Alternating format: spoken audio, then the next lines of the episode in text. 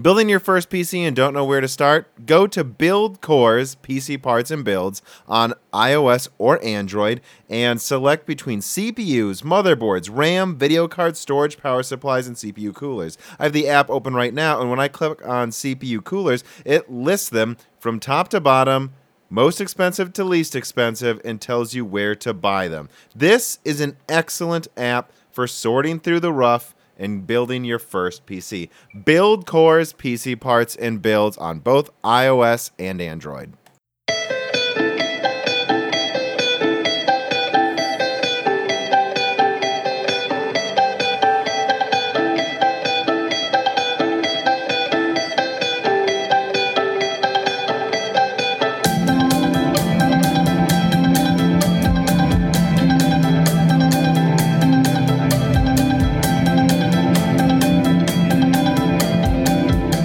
This is Broken Silicon PC Hardware Gaming Podcast. Everyone knows who's hosting it. I'm, of course, joined. I'll let you introduce yourself as usual.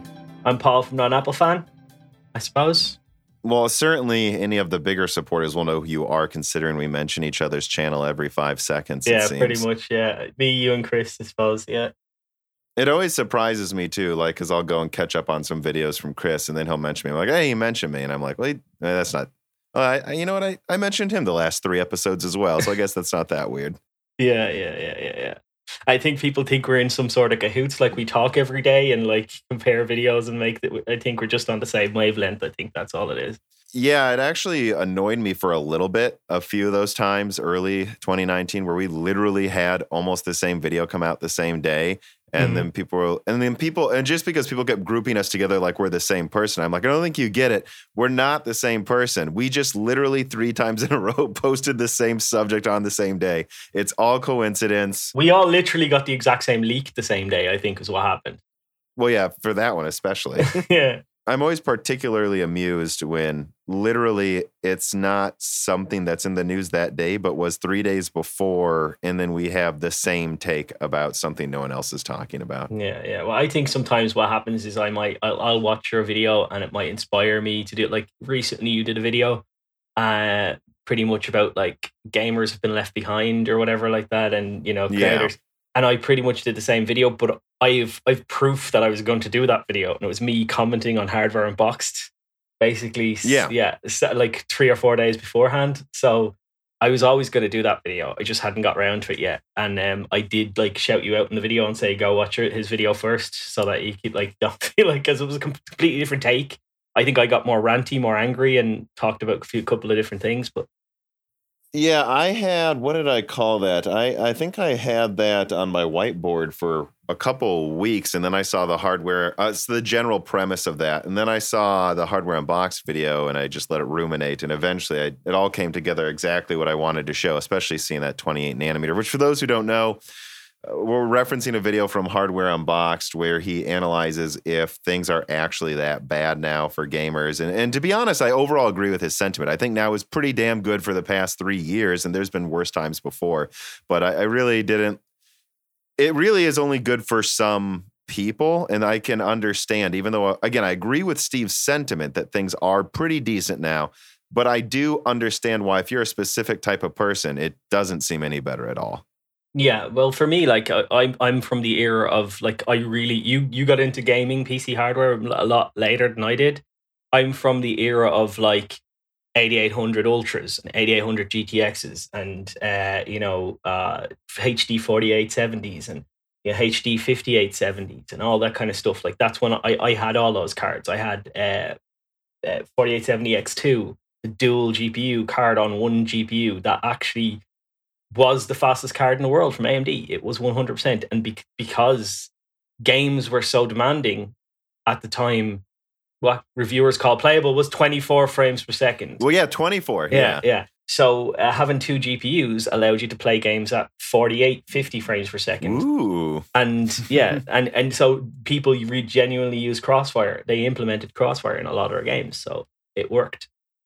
Yeah, I, I used Crossfire on my 6950s, and it actually worked pretty much every game, even up until then. I really think it was around Kepler and GCN where you just saw this, I will say, unreliable Crossfire performance showing up. Hmm.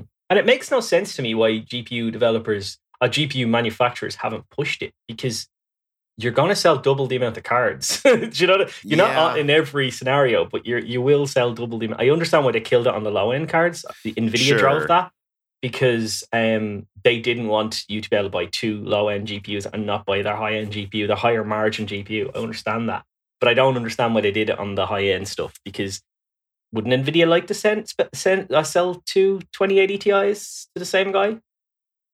Well, that's kind of how I think of Crossfire right now as well. Is that I think eh, I think we just need to accept that. I remember, yeah, again in the six thousand series, my brother had a six four fifty that was forty dollars, better than the PS3. I mean, granted, the PS3 is like six years old at that point, but I mean, it was eh, you could get some decent budget cards for pennies. And I remember seeing that it allowed three way crossfire for some reason or something stupid. Like they didn't care. And I think we can just accept it's probably not worth them. I bet it didn't work well because almost no one would do that. But I, I think we just can accept it's not worth their time to do it for the most part. But I don't get why they don't at least do it for like two select models and then just double down on making sure they work perfectly. Like I agree. I think they should at least make the 2080 Ti and 2080 work, which I guess they do, but and I think it would behoove AMD to like make a couple models lurk. Like, what if they just didn't even worry about almost all of the low end? But then they said, you know what? RX 590 is Crossfire, so does Vega 64. And they just made sure the drivers worked, at least on those models for those who want it. Yeah, I think it'd really help AMD more than NVIDIA because NVIDIA are always going to make the big, massive, gigantic dies that are always going to outperform mm. ever. Because NVIDIA don't care. They just, they know they'll sell whatever they make. So I just want to win. Whereas AMD, in the kind of, we just want to make margin, we just want to sell graphics cards, we just want to get mind share. It's pretty easy for them just to get buckle down, make two cards that work really well, and they will give you the same performance as a high tier card for the same price. Like what, two 5700 XTs? If you could double the performance of them, even 80% scaling, you're up. And it worked the, in every game. Yeah, you're yeah. up past the 2080 Ti. So I mean, heck, I would take it if they could just make it like, and this is what I wish they would do. And it's, we're oversimplifying, right? But I'd be fine with it was just like 60% performance increase, but it was always 60. Mm-hmm. Like something like that would be totally worth it. But I guess, and you know, that was a big initiative of Raja Koduri. He talked about that over and over that he wanted multi GPU, and the 480 was one of those mid range cards that I think supported four way crossfire out of nowhere. But that was it. He was clearly overridden. mm-hmm. Yeah, I think it's basically the, the reason why it's happened is because this is the only thing that makes sense to me is that uh, a lot of people buy lower end GPUs. Like they do not buy 2080s and 2080 Ti's. They buy 70 cards and lower. That's the mainstream. It's like the mainstream kind of budget. Budget is 200 to 300 quid, but then you got some people who want to spend a little bit more. I think that once Nvidia stops supporting them, uh, people didn't want to like the game developers didn't want to make uh, you know crossfire and sli a thing because most mm. people use those lower end cards. It's the only way that makes sense to me. So if you want to blame somebody on killing crossfire and sli blame nvidia in my opinion. Uh yeah uh, I, I agree. I mean i uh yeah, that's a whole thing. I'll, I'm going to move on. This I'll, I'll, throw in a reader mail here. Carbon Cry asks, "Why do you hate Apple so much?" And in general, what's your opinion on pears? I do have to add on to that. I've noticed it looks like a pear on your channels. You yeah, on your YouTube channel now. Yeah, because like Apple is such a greedy bastard company that um they will they will literally sue anybody. So when I was going out for to get sponsorships, the companies oh. said to me, I, do not have an Apple because we would be worried that you would get you would be liable, and if you're liable, then we're liable because we sponsor you. So I had to change it. That's what I assumed it was. Yeah, yeah. And um, why do I hate Apple? I don't hate Apple. Apple makes some really good products. Uh, I just don't like people getting ripped off, and I think that the stuff that goes into Apple products are exactly the same as the stuff that goes into everything else. And the leader, especially lately, yeah, and the leader in any sector that charges too much always forces other people to drive up their prices because if the leader can drive up their prices and get high margins, why wouldn't the supporting guys do that as well? And doesn't mean they're going to be as expensive as Apple, just means they might be 60, 70% as expensive as Apple, which leads to more people getting ripped off in the long run. So therefore, I called it Not an Apple Fan was the name of my channel. What a good segue, someone driving up prices. So, this is going to come out around Christmas. Uh, I already did part one with Dan, which was really just talking about before we even had a channel. Part two was Chris. I think we mostly concentrated on the end of 2018 RTX and kind of the launch of Zen 2. Uh, and so I think if we can, we should try to focus on, well, I think the army of little GPUs, Threadripper, the 3950X. But I do have to ask, I think, uh, to only be fair, let's not dwell on it. But what did you think of the super launch one more time? Overall, now that all of them for now are out, besides the 2080 Ti Super. Well, it's very simple. NVIDIA made a bunch of GPUs that they sold specifically to make margin on. So if you look at the way they launched their their their RTX cards, they launched them because they had no competition. They launched the SKUs that they could make the most yield on, and the ones you can make the most yield on are going to be the ones you can make the most money on. So they did that, and then they knew that there was something coming around the tracks from AMD, something around, something coming around the tracks. So they knew there's something coming around the tracks from AMD, and because Nvidia can never lose, they went right. We'll lose a little bit of money, little bit of margin, but still make quite a lot. And their node has matured even a little bit more. So now we'll give you the full dies that you should have always got uh, if we had any competition.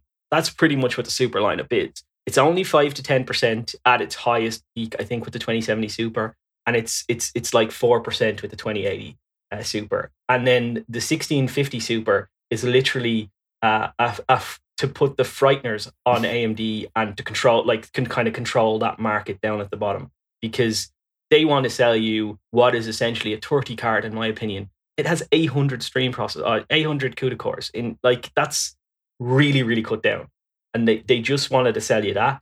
But unfortunately, you start getting rumors and rumblings, and they, of course, there's Mhm. people, you know, they they knew how fast the the the RX 5500 and uh, yeah. Yeah. was going to be, so they just launched this card preemptively to kind of kill that dead. And it, by all intents and purposes, it's just a cut down 1660. So it's not even in the same tier of graphics card. And if you know how Nvidia tend to work, they tend to make a tier of graphics card for each tier they want to set, each price point they want to hit, and they Yeah. haven't done that with this one. So it's clearly just a reactive move. Yeah, and I think Nvidia just wholly underestimated Navi. I think we all did. Mhm. Um, I think the the most underestimation came from thinking. I don't know if I don't know. Remember if you remember the Fury X launch where AMD put out this like press performance summary. It, it, I think it was an internal one, but they were like, "See how the Fury X is better than the Titan Maxwell." And I remember looking at the settings uh, at the bottom of the page, and they had like AF times zero, and then they'd randomly turn off MSAA but turn it on in some games, and some games were at medium, some were at ultra, and they were like, "See, it's five percent better than the Titan," and I'm Yeah. like, "Oh." Yeah. Right when I saw that, I was like, "Oh, it's going to be weaker than the Titan if they have to cherry pick this." And I think when Nvidia saw those charts of the 5700 XT and 5700, they're like, "Oh, they say it's 10%, 20% better. It's probably going to be the same performance." And then it came out, and it was like, "Oh no, it is 10, 20% better." And you shouldn't have thought like AMD just doesn't really lie anymore. You, you're getting what you're getting from AMD, and I think that was the big underestimation Nvidia made, and that's why this super launch has been so staggered and frankly idiotic looking and confusing to most people. Yeah, but the 5500 has been a staggered, confusing launch as well. Like, like announcing it two, three months ago, and then nothing, no MSRP, no nothing for God knows how long. Like, it's it's crazy. That that was a, a crazy launch as well. I think it's just they're trying to one up each other in a weird way because they like they just don't want to let each other like AMD are sick of being caught with their pants down. I think. And that's what happened with the 5700 XT. Like I released videos. I was like, do not buy this card. It's stupid. It's 450 quid. It's going to be about as fast as a Vega 64, uh, overclocked Vega 64. And do you know what? To the most part, in a Vega with a Vega 64 overclocked, if you get 7% out of the memory, 7% out of core, you're not that off. And it's it's two years later and it's 450 quid. The Vega 64 launched for 500 quid for me that was like it, what where where's my who will who will buy this because the people who spend 500 quid are not going to buy this then they drop the price and i was always thinking that you know they're um for me i was like i was looking at their benchmarks like amd have cherry picked these benchmarks. They've 100% Mhm. cherry picked these and then they didn't. So i was like okay right it is 25% faster and it's 20% cheaper. I'm okay with that. I'm not blown away by that but i'm okay with it. So much so that i sold my radeon 7 and bought one but like because it's one percent slower than the Radeon Seven. Yeah, but that's the thing that, um, for me personally, I'm over the complaining about prices. It's been talked to to death. I've said everything I had to say, and sometimes I was pretty angry. I mean, again, the thing that angered me the most, again, it's not really Nvidia, although that's its own discussion because they're a business. They're trying to make money, and it's not always the people buying them, but it's like when you have people who are supposed to be informed and are like the 2060 Super fixes everything. And I again, I one of my favorite things I put in a video. I was like, yeah, look at that improvement. And I just showed 60 class GPU, 349, and I crossed it out now 399. What a bargain! like, and it doesn't cost them any less to make. They're making probably bigger margins on the 2060 Super than the 2060. They just segmented that to six gigabytes because I don't know they can, and it's just expecting AMD to be a charity. I'm just, it's a better deal. And now we have, at least in America, 5700s drifting towards 300 bucks, which is fine. And then the 5700 XT drifting towards 370. That's fine. When the I see the 2060 Super actually going above 400 on Newegg. I mean, I don't know what to tell you. It's AMD's doing any everything they have to, and if you know, well, like if you look at, I, I live outside of the United States. Like I think the United States kind of lives in a bubble because they get everything cheaper than everywhere else. And I live outside the United States of America, and I can USA, USA. Yeah, Sorry, go right. anyway, like we wouldn't have all this cool shit if it wasn't for the USA. Let's be honest. But anyway, uh, I live outside, and I can tell you hands down that you can get AMD products for MSRP, except mm. for the CPUs that are dramatically, like, unbelievably out of stock. Yeah, I know. But like when they're in stock, you can get them for MSRP. Intel, you cannot get their stuff for MSRP. Nvidia, you definitely cannot get their stuff for MSRP. Yeah, uh, from what I can tell, it kind of varies from country to country. It seems like for the most part, lately, AMD things are at MSRP because I'll hear someone say, like, I'm in Italy, you know, this NVIDIA card's double what it is in your country, and then the AMD card's actually cheaper. Every now and then, though, in Eastern Europe, I'll see like NVIDIA's for some reason cheaper and AMD's more expensive. It varies. Well, like I, I live in Europe and I'm only talking about Europe because that's all I source my parts from. I can source my parts from any country in Europe. That's the great ah, thing right. about living in Europe free shipping all around the country. No, no uh, we pay VAT. As long as you don't vote to leave Europe. well, we're not voting. We're in Ireland, so we're staying.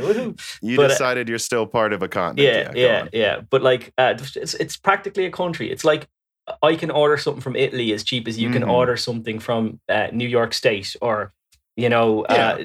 DC or whatever. DC is in the District, District of, of Columbia. Columbia. That's it. District of Columbia. That's what I was trying to remember. Yeah. so, they typically get things from Virginia. Yeah, yeah, yeah but you know what I mean. So you can order from any state, and you just pay the sales tax in that state, and I imagine you just get it. Yeah, you don't, or mm-hmm. if there's some sort of federal tax on that as well, I don't know.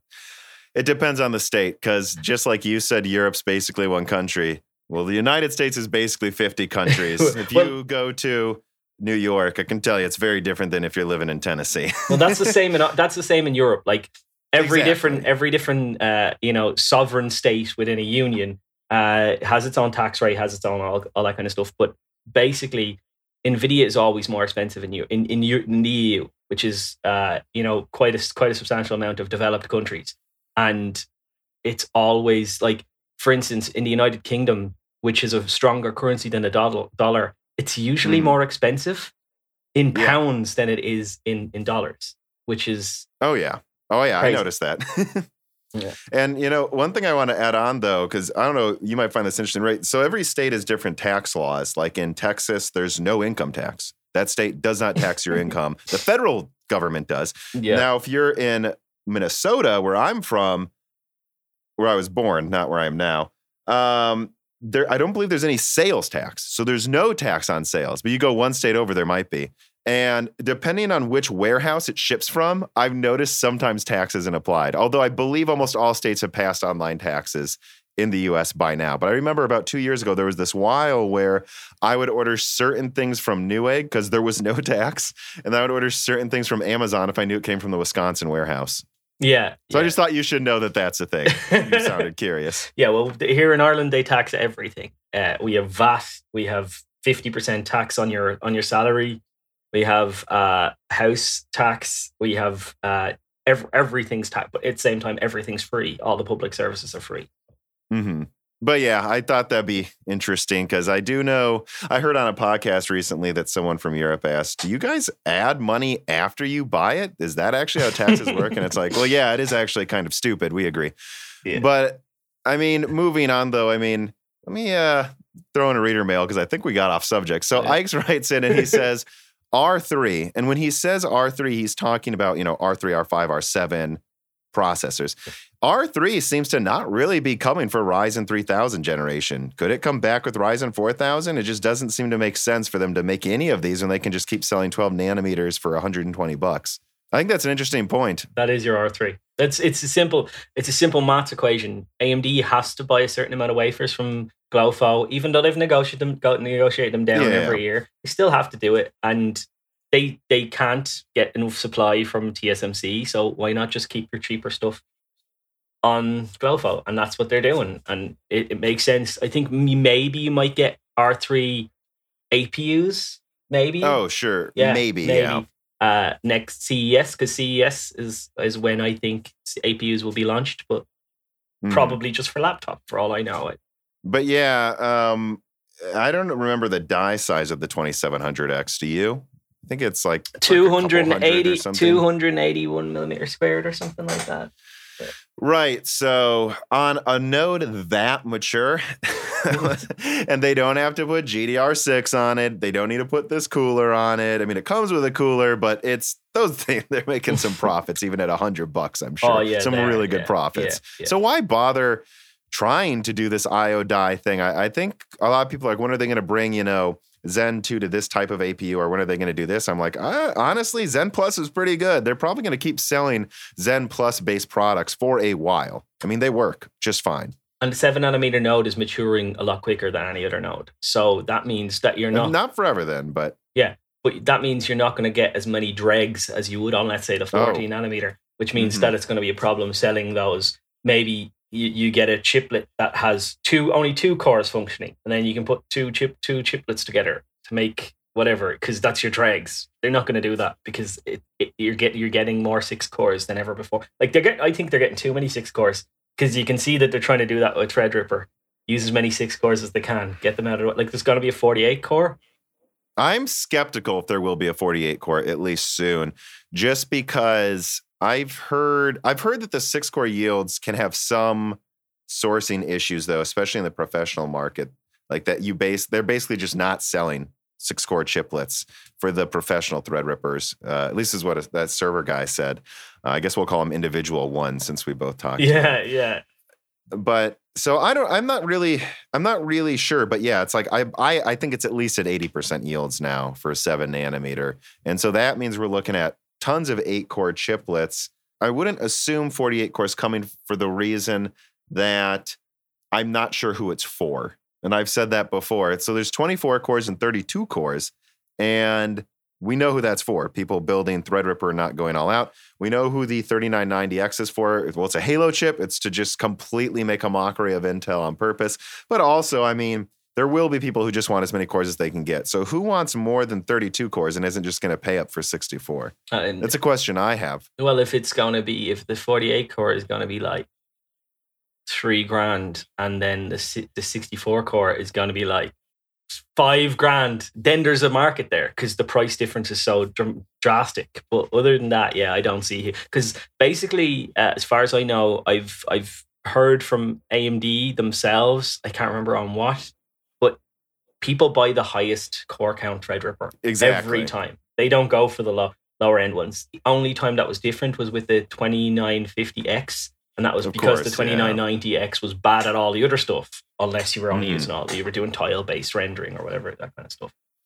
Yeah, and so that's my mentality, but it certainly could come eventually, right? It's uh, completely up to AMD. I just Yeah. wouldn't. I just keep here. The only thing that annoys me is we know there's a 3990X, we know there's a you know 3960, 3970, and then I just keep seeing on Linus Tech Tips and WCCF question mark 3980X, Mhm. and I'm just like, you guys are acting like it's for sure coming. They only launched with three Threadrippers when uh, for the first gen. They went 8, 12, 16. That was it. They Yeah. didn't have lower clock, higher clock versions. They didn't bring the 8 core back for Zen Plus, Mhm. right? So they it made sense why they had 24 and 32 then.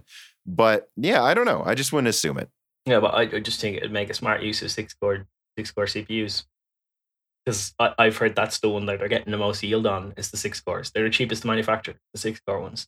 So it would be smart use of the six core chiplets. Well, I guess yeah. I guess an argument I could make against myself would be perhaps what they could do with these 48 core, six core chiplets is just take some of the worst eight core yields, but disable the two worst cores on the eight core chiplet. And There you go. You got decent six core yields. You can Yeah. put that in Threadripper. Yeah, I think that's what they're doing. To be honest, I think the, the ones that just literally because there's not a lot of people buying the 3800X. Don't understand why that that, that exists in the first place. Uh, there's there's a lot of people buying the 3700X. There's a lot of people buying the 3600. Um, Mhm. you know, and there's a lot of people buying the 3900. And I think there'll be a lot of people. All of the people who bought the 3900 are going to start buying the 3950X. They just can't get it in stock. So I have a video coming out today that I actually just finished, but I haven't uploaded yet. And so anyone listening to this, this came out a few weeks ago, but I'm willing to talk with you about it now. Let me know if you want a 3950X. I'll send you as many as you want because they are not rare in the US. I've been to four micro centers in stock on all of them for about five minutes and they keep selling out. It's come in stock on Amazon multiple times. And I went to the actual, you can actually, uh, there's this website, BLT Shop, and you can and they actually show how many are in stock in each warehouse tens of thousands are in stock that, that they're moving every couple weeks so at least in the us So, so it's not the 3950X uh, yield that's the problem. It's the demand that's the problem, is what you're basically saying. I'm saying the demand is astronomical and that they're not giving them to europeans Yeah, probably. I think what's happening is that um, all of the people, I think the reason why it was delayed, and I said this in a video, was not due to clock speed, not due to yields, but due to why would I sell this chip when the 3900X is selling so well? Let's sell more Mhm. 3900Xs and then we'll launch the 3950X. And because I know for a fact that all of that, maybe 80% of the people who are buying 3900Xs are going to start buying 3950Xs. And I think AMD know that as well. So why kill your market there for a 12 core until you've sold out kind of the initial rush of, of 12 cores and then you go the you know the other one. And then what will happen is all of the people who already have 3900Xs will buy 3950Xs and sell their I hope 3900X. i feel like because that's the thing is I, I really went back and forth on a lot of different types of things i could get and i said you know what I'm going to spoil myself, but I don't need it. So I'm not going to be one of those idiots who pays a $1,000 for it. And I'm not going to rush to get it. I didn't get try to get it. I slept in on the day it came out. I didn't stare at my computer. So if I can get one, and it's actually not that hard to, I think I'm basically, again, by the time this podcast comes out, I'll, I'll probably have one, to be honest. I think I've got one on a back order that I'm pretty much guaranteed in a week. And I got another one from Amazon. And then it came in stock again on Amazon, and someone told me, and I'm like, I know. Mm, well, I'm pretty I'm pretty good at it. I'm pretty good at getting them. I got the Radeon 7 when there was 52 in stock in the entire UK. 52 Radeon 7s in the whole entire UK. And I got one on launch day one. The great thing about living in, in a different time zone to the US is everything's launched at 9 a.m. the US time, which is the middle of the day here. So you don't have to get out of bed. You don't have to know anything. You just know what time. Yeah. Yeah. Yeah. And I have some And they, contacts. and they actually launched it slightly early in the US too, I noticed. Like one hour before they usually do. So I was asleep. yeah, I, I have some contacts who will um who'll tell me or maybe keep me one aside. Can't really go into it much usually. And and the 3950X just was not a vet. Like nobody could get their hands one for me. So that's the case in Europe, as you say. It's everywhere in the US. So And not in, in just Ireland either. I know in Portugal, we both also knows someone named Celso from Yeah. Coreteks who has contacts as well. And he he says it's it's basically not available there. And I started sending him all of my proof. And I'm like, again, I want to be very clear about my proof. Micro Center in Minneapolis, Micro Center in Chicago, Micro Center in Boston, someone who supports me, Micro Center in Baltimore. Now, the one in Baltimore, he said there were four. He's like, You want me to get one? I'm like, Sure. So he goes back. It was gone in an hour. So that's just how quick they're selling. And then, uh, and and again, I have like actual warehouse estimates, and I'm like tens of thousands. so, and I mean, think about it. It's like you said about the 3900X. There's been a lot of uh, articles coming out lately um, about how well AMD's market share in the do-it-yourself market is doing in Europe. It's doing well in America relative than before, of course, but in Europe, it's like crushing Intel. Yeah. Like what I, I forgot what the German Newegg is. Um, um heist.de or something is it? maybe I, I I don't know, but like they're like showing their like sales numbers. That's like four to one ratios, in the 3900X Oh, it's Mind Factory. It's Mind Factory. Mind Factory. Mind I thought Factory. that's what it was. Okay. and they just can't keep it in stock, you know. And then in Japan, I saw that it sold out before it even went live. Like somehow people had set enough aside for their friends that when, when the 3950X went in stock in Japan, it just people showed up and they're like, well, they're already gone. At a thousand dollars a unit, a thousand dollars a unit. Like that's not um that's not a uh, price gouging. I think that's just the way the conversion works and the taxes mm. and all that kind of stuff. That's just how much it was oh, going price okay. for in Japan. And people were like, yeah, have a bit of that. Yeah, and that's the thing is, uh, again, as much as we complain about prices, I think we got to accept the demand is there. And I and I was actually I was talking to Coreteks and I said I think they should have charged eight fifty for this, and he just said please stop giving AMD ideas. Yeah, yeah. Look, that's that's exactly uh, what I feel like. I feel like these they could have sold all of their SKUs for cheaper, but I feel like they undercharged for two of the yeah. SKUs. So it's like, what do I even say? It's like the whole pricing thing. And, and, what I said is this as long as you can get a 2700X for $130 in the US, what is anyone complaining about? I mean, if you actually care about price performance, I mean, that's what Dan just got. Dan just got 2700X. So, and that's what I tell pretty much everyone to get too. Yeah. Like, don't get it because I get some, you know, big CPU. It's like, I think everyone should just be buying 2700Xs. Well, I've had a 2700X, I've had a 2950X, I've had a 16, uh, 1600. I've had a 2600. Um, I've had a 2700. I've had basically just you name the SKUs, and I've had, I've had a 3600. And I can hands down say that I would take a 3600 over a 2700X. Mm. Are you going to call bullshit on that? But um, no, I wouldn't. I'd say if you're like a straight gamer, especially 120 hertz or higher, it might be worth it. It's more expensive though, right? It's not, so it's not even that it's the the PC just feels that little bit zippier. It, mm. It's it's one of those intangible things that you have to have both systems running at the same time to notice, and you would never notice it. Um, but having had it, I would say I would go like I would never downgrade to it. Like, do you know what I mean? But at the same time, I remember you telling me that too uh, the last time we did a podcast, and you actually did steer me away from Threadripper quite a bit because of that. yeah, yeah, the twenty nine because I do notice that. The 2950X is a great deal. If you're somebody who needs to crunch all this kind of stuff. Yeah. Yeah, absolutely. And the 12 core part is great. And the, the original 16 core part, great. You need to crunch lots of stuff. But just think of it like having a great internet connection with really bad ping. That's the way I can describe Not really bad, but average ping. Convert compared yeah. to having an average internet connection with a very good ping. You know. Yeah, I think the 2700X though is at least again in the US is like two thirds the price. It is that much cheaper. It does come with a really good cooler. When AMD used to bundle, well, I mean, it used to be a three fifty dollars CPU, so of course it comes with a good cooler. But you know, it's if you're doing anything besides gaming and you're at 60 hertz, yeah, yeah, he's holding one right now. Uh, the Wraith Spire, uh, it's the Wraith Prism, the big one, the big bad Prism. boy. Yeah, yeah but I think it's a good deal for that. Again, you know, it's it, it, it, I I do recommend the 2700X if you're like truly a you know, quotation marks, future proof budget gamer. But I mean, if you want the snappiness, I mean, yeah, actually, 3800X I thought was interesting too because Micro Center was starting to go towards $300. Once that gets below 300, I would, I was like, oh, I'll just get that instead. My God, especially because anyone who's buying any of these can upgrade to Zen 3 next year too. Yeah. Well, you can tell which ones are not selling well, right? I've said the 3800X is not selling well and it's dropping in price all the time. So therefore, I, it, I, it, like yeah. AMD got that price wrong. I, I've said it all along. And the name, I, yeah. I don't know why 30, they did that. 3700X, 3700. That's all you needed to do. One at 350, one mm-hmm. at 300. Boom. No, nobody complaining anymore. Everybody's getting. I mean, they could have even gone 330 380 it doesn't matter it's yeah. just hilarious and, and, and, it was so obvious because it's a 65 watt 3700 yeah. tdp like that's not that's the 3700 guys, not the 30. Like, where are you? And why are you messing up your whole naming scheme by mm.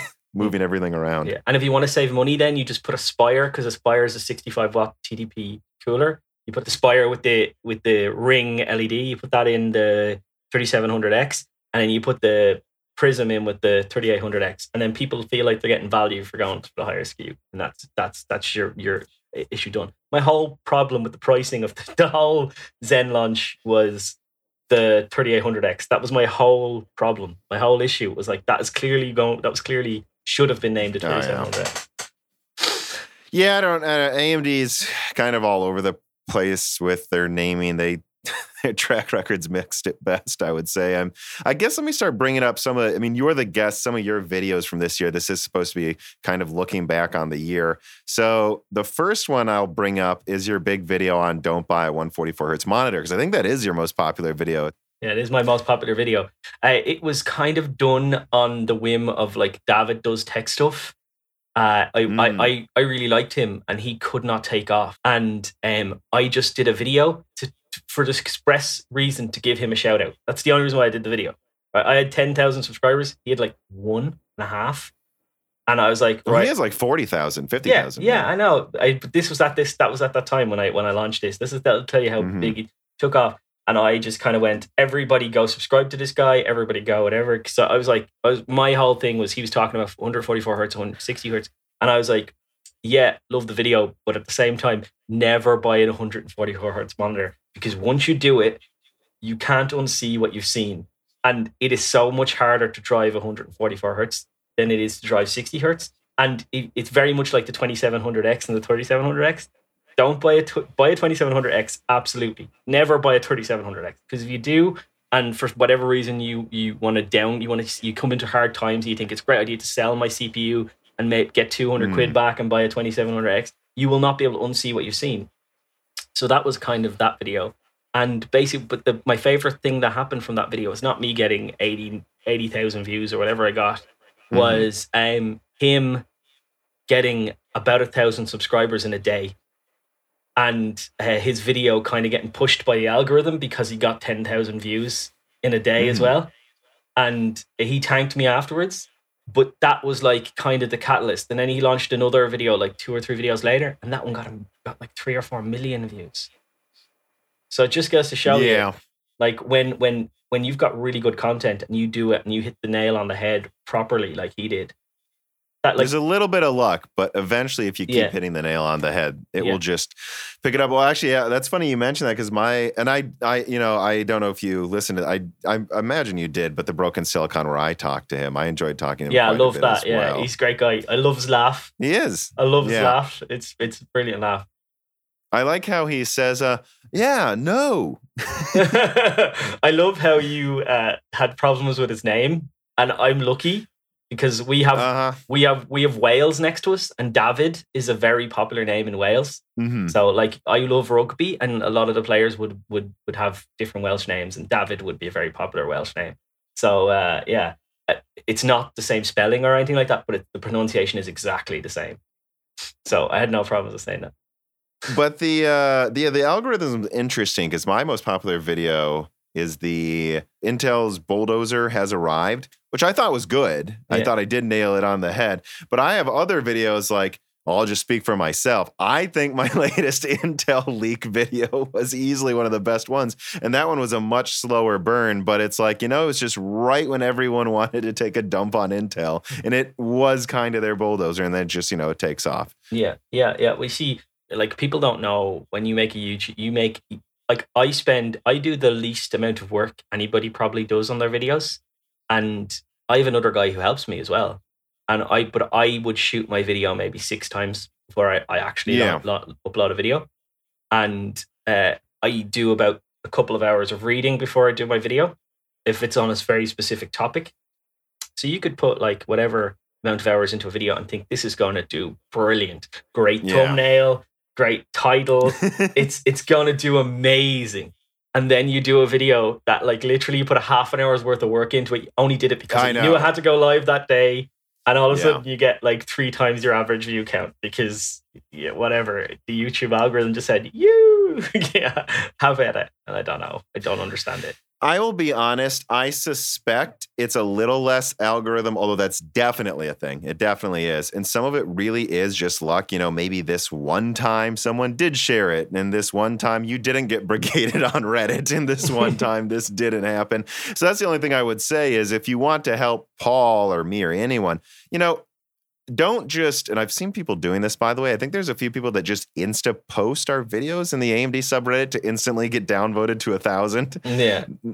but I would say maybe don't do that, but actually sending it to someone on Facebook, actually maybe posting it and any other Reddit besides the toxic AMD subreddit, it really does help because I do think a lot of my videos and yours that have done well just happen to be shared more that day too. Yeah. And so the, the only way to really ensure a video you think is good does well is tell someone about it, actually share it. Yeah, yeah. Or like even if you are going to sh- share it in the toxic AMD Reddit, share it somewhere. Yeah. Make sure it's a it's a it's an informative video that answers somebody's question and be like, mm-hmm. maybe you should watch this because this will answer your question. Uh, you know exactly. You know, don't just and I've seen that. Don't just insta post all of my videos into the AMD subreddit, which I think some people are still doing. Which I appreciate the support, guys. But I feel like if you do that, some of my videos aren't as good as others, and even if they are, they're just going to see me appearing every day, and uh, they just they don't like uh, they don't like that.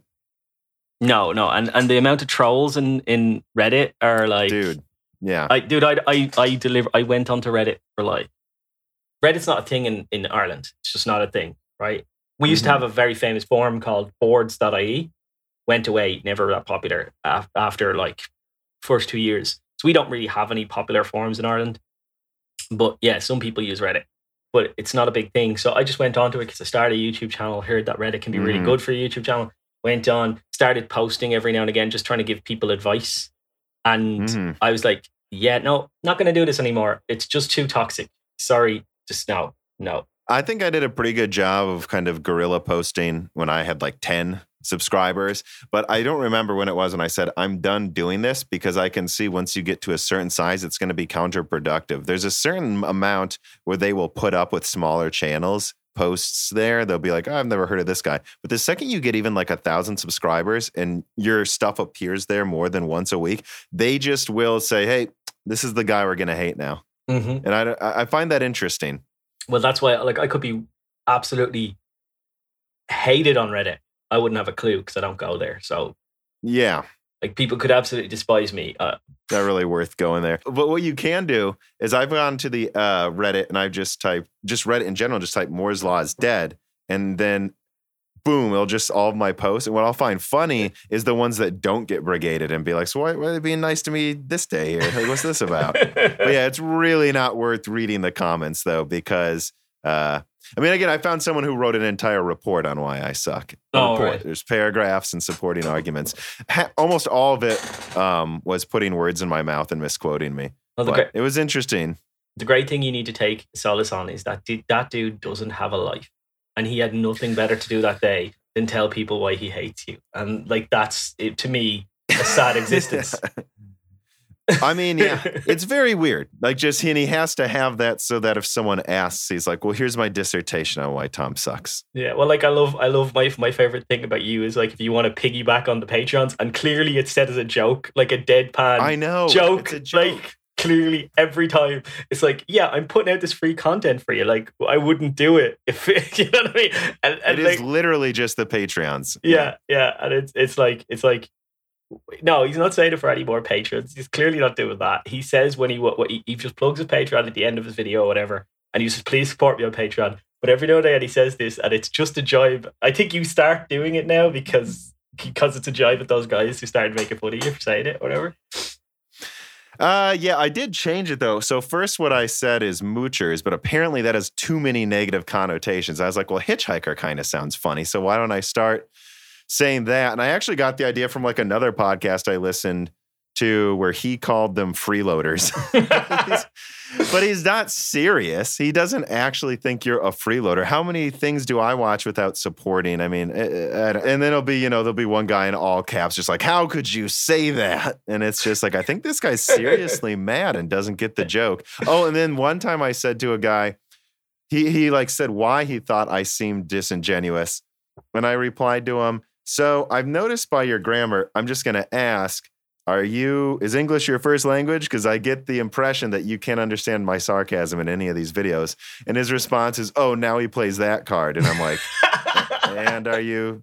And uh, are you to tell me I'm wrong though? Because I'm pretty sure it isn't." Yeah, no, you're not. You're not wrong. And I, I get like we have thousands, thousands of comments. I have one guy called Darren Spooner who literally instant instant dislikes all of my videos. Yeah, me too. I don't know if it's him, but tells me why I'm a, why, why I'm a scumbag basically every video. But it's it's become a meme to the point where like I welcome him to my comment section now. And I have never I never ban anybody. Like there's people begging me to ban people in my comments. I've never banned. I've only ever deleted racist slurs and all that kind of stuff. But other than sure, that, yeah. I won't. Uh, you can say whatever you want about me, my wife, whatever. You say whatever you want. But like yeah, when you see these comments in your comment section and then you actually become friends with them because they get that you get that they're just a troll and they give up the troll and they just actually become like they, they get into the joke of like me being really nice to them and them them being really mean to me and then they're like oh man it's great Yeah. to see you back again and he's like yeah man I've missed you whatever you know just goes on it's yeah so we've turned him into my friend kind of Yeah, the people I typically, it's only like three I've blocked, is if I see someone in every comment section saying the exact same thing in all caps every single time, I'm like, this is just in my way. But I usually unban everyone every couple months, anyways, just mm-hmm. because I don't actually care. Yeah. It's just like, you just need a timeout. yeah you need to sit down and think about what you said that's what you need to do go to the ball corner what I did for a while actually is if I found a particularly stupid comment, I would reply to it and then I'd pin it. so that's the first comment everyone sees. And I thought it would be funny. People are like, why does he like this? He's like, no, don't. Sometimes Tom pins comments he doesn't like just so we can all look at them. Yeah, I, I was thinking of starting a, a. I did one video. I was thinking of starting a YouTube series where it was cut because I call people cabbages who are silly people, hmm and I was like, I, I think I'll do a cabbage of the month video, like where I'll just basically make an entire video about that that one specific guy's shit posts in my my comment section for the entire month. And uh, Oh. and Darren Spooner won the first award because yeah, Darren Spooner. And uh, I decided then that um probably shouldn't be feeding the trolls. You know what I mean? So I didn't do it. Yeah, I've thought about doing that too. I'm just concerned that no matter how obvious I try to make it, that I don't actually care and that this is funny and that, hello, they're insulting me every day. Why can't I do this? There will always be people that are like, why are you picking on, you know, I don't, I don't, I don't know where that comes from either. There's, I've seen a lot of people, this is what I see all the time because I, um, I did a die shrink that I'll probably release, Uh, you know, into the main feed at some point where I talk about online hate, where me and Dan actually went down the rabbit hole on Reddit, followed these people's post history, made notes, and started talking about all of them. And what I found is the downvote ratio for me, Chris, you, and Coreteks is pretty much even, Yeah. give or take per month. And Adored is the most hated, which again I find hilarious. But I'm like, so who would hate Coreteks, me, and Chris the same amount? Because we're we're like entirely different people. And I think it's obvious Chris goes out of his way to not offend people sometimes. Like he really wants to be understood. Mhm. And like me and and you will sometimes just make a video called Go Fuck Yourself. yeah. and it's like and it's like but the, and then Coreteks is this knowledgeable guy who clearly works in the industry and it's like so like how can you dislike Coreteks and i make videos called go fuck yourself. Why do you dislike him as much as me? And i'm like it, it's just literally they don't like other people's opinions. And one thing i saw consistently consistently were comments like this from the people writing the reports on why we suck. I can't believe people take them as gospel. And i'm like no one takes me as gospel i hope. No, I hope literally nobody goes out there and quotes my words as gospel.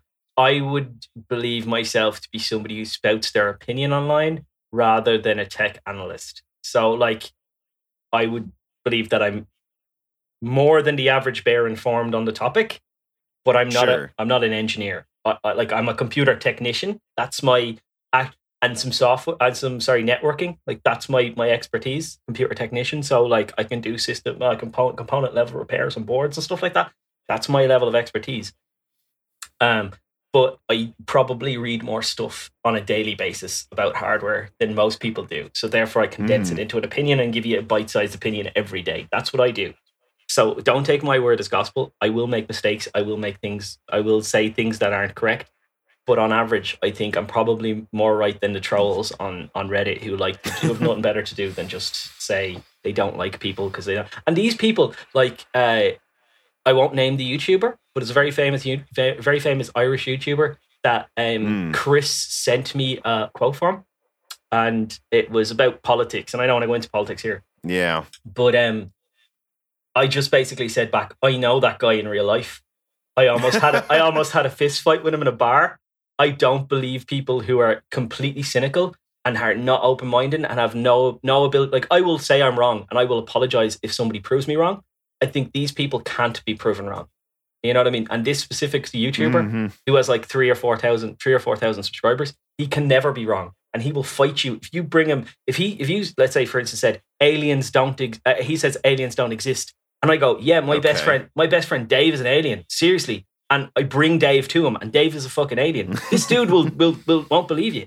He just won't believe you, and like that's the type of some these these are those people on Reddit that you're trying like. There's no point in fighting them you'll never convince them of of the truth ever. You know what I mean? And I'm I always you can see you've seen through my post history, I've made videos saying I'm sorry when I was wrong. Yeah, and I have too, and I, and I'll pull something if I think it's incorrect or in hindsight. Well, actually, I'll pull videos often because, like, for instance, one of my I like did like three speculation about Turing refreshes in February this year, and I realized they all came out in the same week, and I'm like, if someone's going through my back catalog, I think maybe maybe I just keep the video that was the best of the three. Like, I don't think I need Yeah. all three of these there mm-hmm. you know, and that type of stuff. And yeah, again, the, like the report about me, what I found so interesting is there was like one out of the 10 things where I was like, yeah, I was wrong about that. You're right. And I'll Mhm. just say it. But then the other nine was just putting words in my mouth. Yeah. Well, look, it's, as I said before, dude, don't feel don't feed the trolls. I, I was going to make that, No. and there's no point. But like your Turing speculation videos, really enjoyed them. Watched every single one of them. So maybe you can do more stuff on Turing. That's what I'll say. I did watch them all. Well, thank you. Christian Hell writes in and he says, Has Paul given up on ranting though? He seems tamed for the most time now, and it's very unusual for me. Go watch my video of like uh a while ago. It's the the newest rant on my channel, I suppose. But yeah, I'm I'm still ranting. Uh, yeah. So like I I just thought that I would. I decided to go down a path where I would try and be more rational. Yeah. Um, and it has destroyed my channel. 100% destroyed my channel. Like my view counts are down, everything's down. Subscriber numbers down, everything's down. So- Well, I think a lot of it has to do with what the initial. Why were people initially coming to your channel, right? Yeah. And uh, actually, you know what? I'll talk about this with you too. Is I think can we? And this is almost off like changing the subject. Can we both admit that if we do a lot of pro AMD stuff, we'll get more views? Some usually, Yeah, yeah, yeah. I think it's like there's Pro- a group of the AMD people. pro AMD or negative against Nvidia. Yeah. Yeah, And like I think that the issue with me not doing ranting videos because I was that's my personality. That's not put on. I rant. That's what I do. If I right. if I run into a dude on the street spouting bullshit and I don't agree with him, I'll have a fight with him there and then. That's the type of person I am, right? I don't, I don't. If you, if I don't like you, I'll tell you to your face I don't like you. Uh, That's Mhm. the type of person I am. So uh, I think that what happened was Turing happened. I got really angry for a while, and just couldn't stop being really angry. And then Mhm. AMD started to do a little bit of the the Turing stuff, if you will, and I got a little bit angry Mhm. about that. Um, and I think that really propelled my channel forward. Um, then I did a lot of stuff when Navi came out and I was wrong. I retracted that because I'd Mhm. said neg- negative stuff, and then I went, well, okay, it's it's it's it's a seven out of ten launch. It's not a ten out of ten launch. It's a seven out of ten launch. Uh, performance wise, it's ten out of ten launch. But just you know, a couple of things that annoyed me. Yeah, yeah, I remember. Yeah, yeah. And and then from then on, it's nothing to rant about. I'm not going to rant about something. Like I could rant every day if you want me to rant. But Yeah. a put on. And there are some rant. channels that just do that. Yeah. So I'm going to have to suffer through the pain until there's something else to rant about. Realistically, you know. Well, yeah, and a lot of my early stuff was so a lot of speculation videos, really just simple stuff like you saw, where I'm just like, well, here's the die size, multiply it by 1.5 there. All right, so this many cores, you know, that type of speculation. And I, I think I did get a I did get Zen 3 Oh, when I really shouldn't have.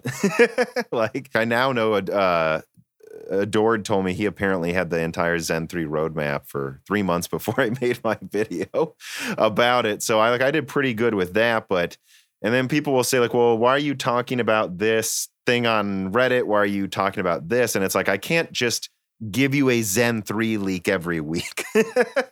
so No. at a certain point, whether you lose views or not, you have to come to the conclusion of, well, what can I sustainably talk about? Right. Mhm. And you can't, like you said, you can't just rant every day unless you, and again, there are really channels like this that j- just rant every day about something to the point where you're like, is there even one thing he hasn't technically been mad about once and it just doesn't age well? And I know maybe you say your views go down, but eventually I think that approach would age even worse because eventually people will completely get tired of the rants. And yeah. I've noticed those channels may get to 100,000 subscribers, but then they're getting like a thousand views a video. Mm-hmm. Yeah, yeah, yeah. It's like, um, it's like I did one sponsored video and I did it about something that I didn't agree with. Mm-hmm. And I won't name the video, but uh, I did it because the money was good. Like it wasn't it wasn't mm. shilling for anything. It was just it was just basically a, a, a showcase or something, and it, it, said showcase. And um, I, I that didn't sit right with me, so I probably won't do any of that ever again. Um, but like yeah. you just have to you have to try things. You have to try everything a little bit in YouTube. You have to throw so much shit at a wall and see what sticks. That's the way you do YouTube. But there are people who drive the one thing all the time, and I think they're the ones who fail. You know, people who just narrow focus, beam in onto one thing, uh, mm-hmm. and then that becomes the thing that people get fed up with, and they don't watch it anymore, and then your YouTube channel dies. So I'm trying to diversify. I'm trying to talk about general tech. I'm trying to talk about maybe maybe get some smartphone uh, talk in there as well, mm. some general technology, uh, some general futurism. Like like Jim beat me to the punch, and that's what I, I before Jim, before everybody else, what I've always been into is futurism. So like that's always been a big thing, thing of mine, and I've got an editor now as well. So somebody who's going to edit all my videos and do proper jobs to them.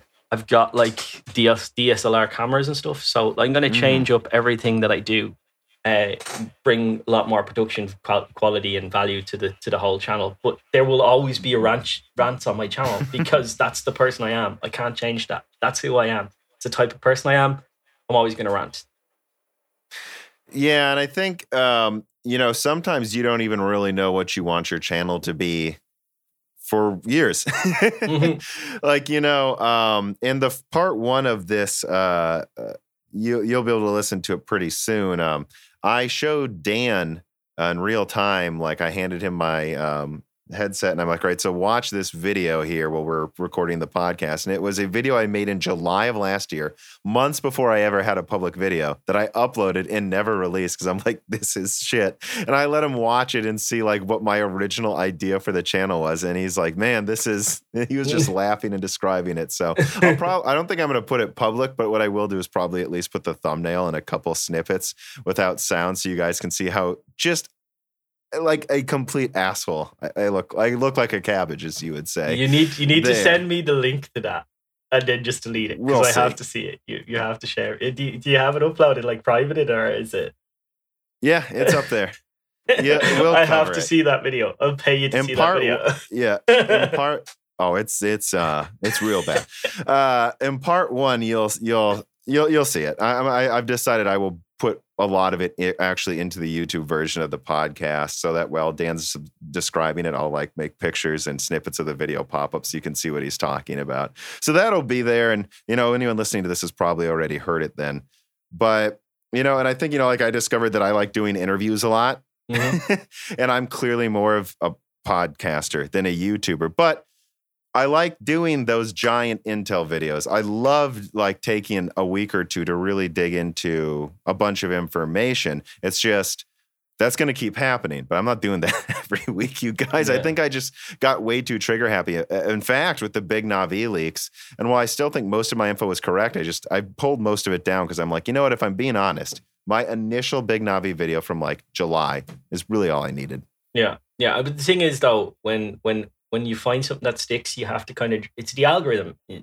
You have to drive it home for a couple of videos because if you don't, yeah. you're leaving views on the table, you're losing subscribers on the table, and the, and unfortunately, like I don't want to be somebody who clickbaits. I don't want to be, but that's the way YouTube works. That's what people mm-hmm. people watched your. Like pe- YouTube recommends to a certain amount of people your video. Maybe six, seven, eight percent of them click through, and yeah. YouTube YouTube then decides if it's seven percent, we're going to recommend to more people the next time. And if it's 5%, we're going to recommend to less people the next time. That's the way YouTube works. So if you want your YouTube channel to die, you don't drive these things home, you know? It's unfortunate, but that's the truth. So let's me steer this back to like the hardware launches mm-hmm. at the end of this yeah. year. Although I, I think that was actually a really good conversation. I'm not I'm not sure much more. I think we actually almost touched on all of it already. Um, Yeah. But I'm curious, uh, like just in general, I'm, I'm like like looking at what's coming out. We already talked about the 1650 Super. So let's say the 5500 X. I think it's literally just 590. Honestly, probably five percent weaker or something. You Mhm. know, uh, like at two hundred dollars for eight gigabytes. Do you think that's okay? at two hundred dollars, and it's faster than a, a sixteen fifty, which it will be, right? Sixteen fifty Super, Right. sorry. Um, then uh, for me, it's Nvidia are just going to sell more sixteen fifty Supers, and hands down. And this reminds me of the RX 470 launch because I remember the 480 came out. And I think AMD wished they charged a bit more because that thing sold out instantly, both to miners and to gamers in Mhm. late 2016. And then I remember the 470 coming out, and there were many, many, many credible rumors and people saying, no, it's going to be 150.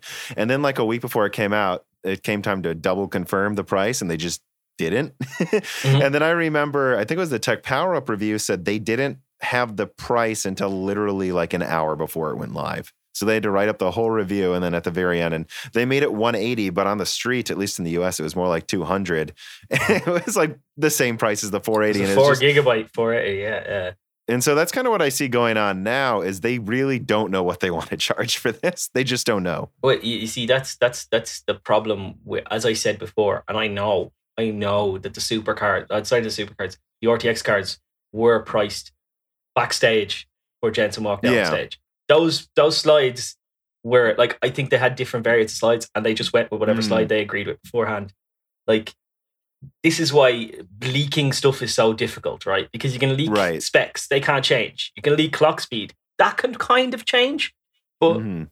you can't leak pricing information because pricing information can be changed right Yeah. up until I've stopped minute. including that, yeah, on Yeah. my speculation videos because it drives people wild. look what happened with the 5700 XT. Overnight, we were all raving, saying it's a terrible buy, and then overnight, 50 quid. What a difference a 50 quid makes. and, it- and, and that, that happened. I, I guarantee all of the reviewers were going to give that a meh review, like uh, like a mm, nah, probably steer clear of this. Yeah. and 50 quid yeah buy it you know some reviewers anyway buy it so with the with the 5500 it's all down to price and it's all down to whether you can get an RX uh 590 for cheaper Mm-hmm.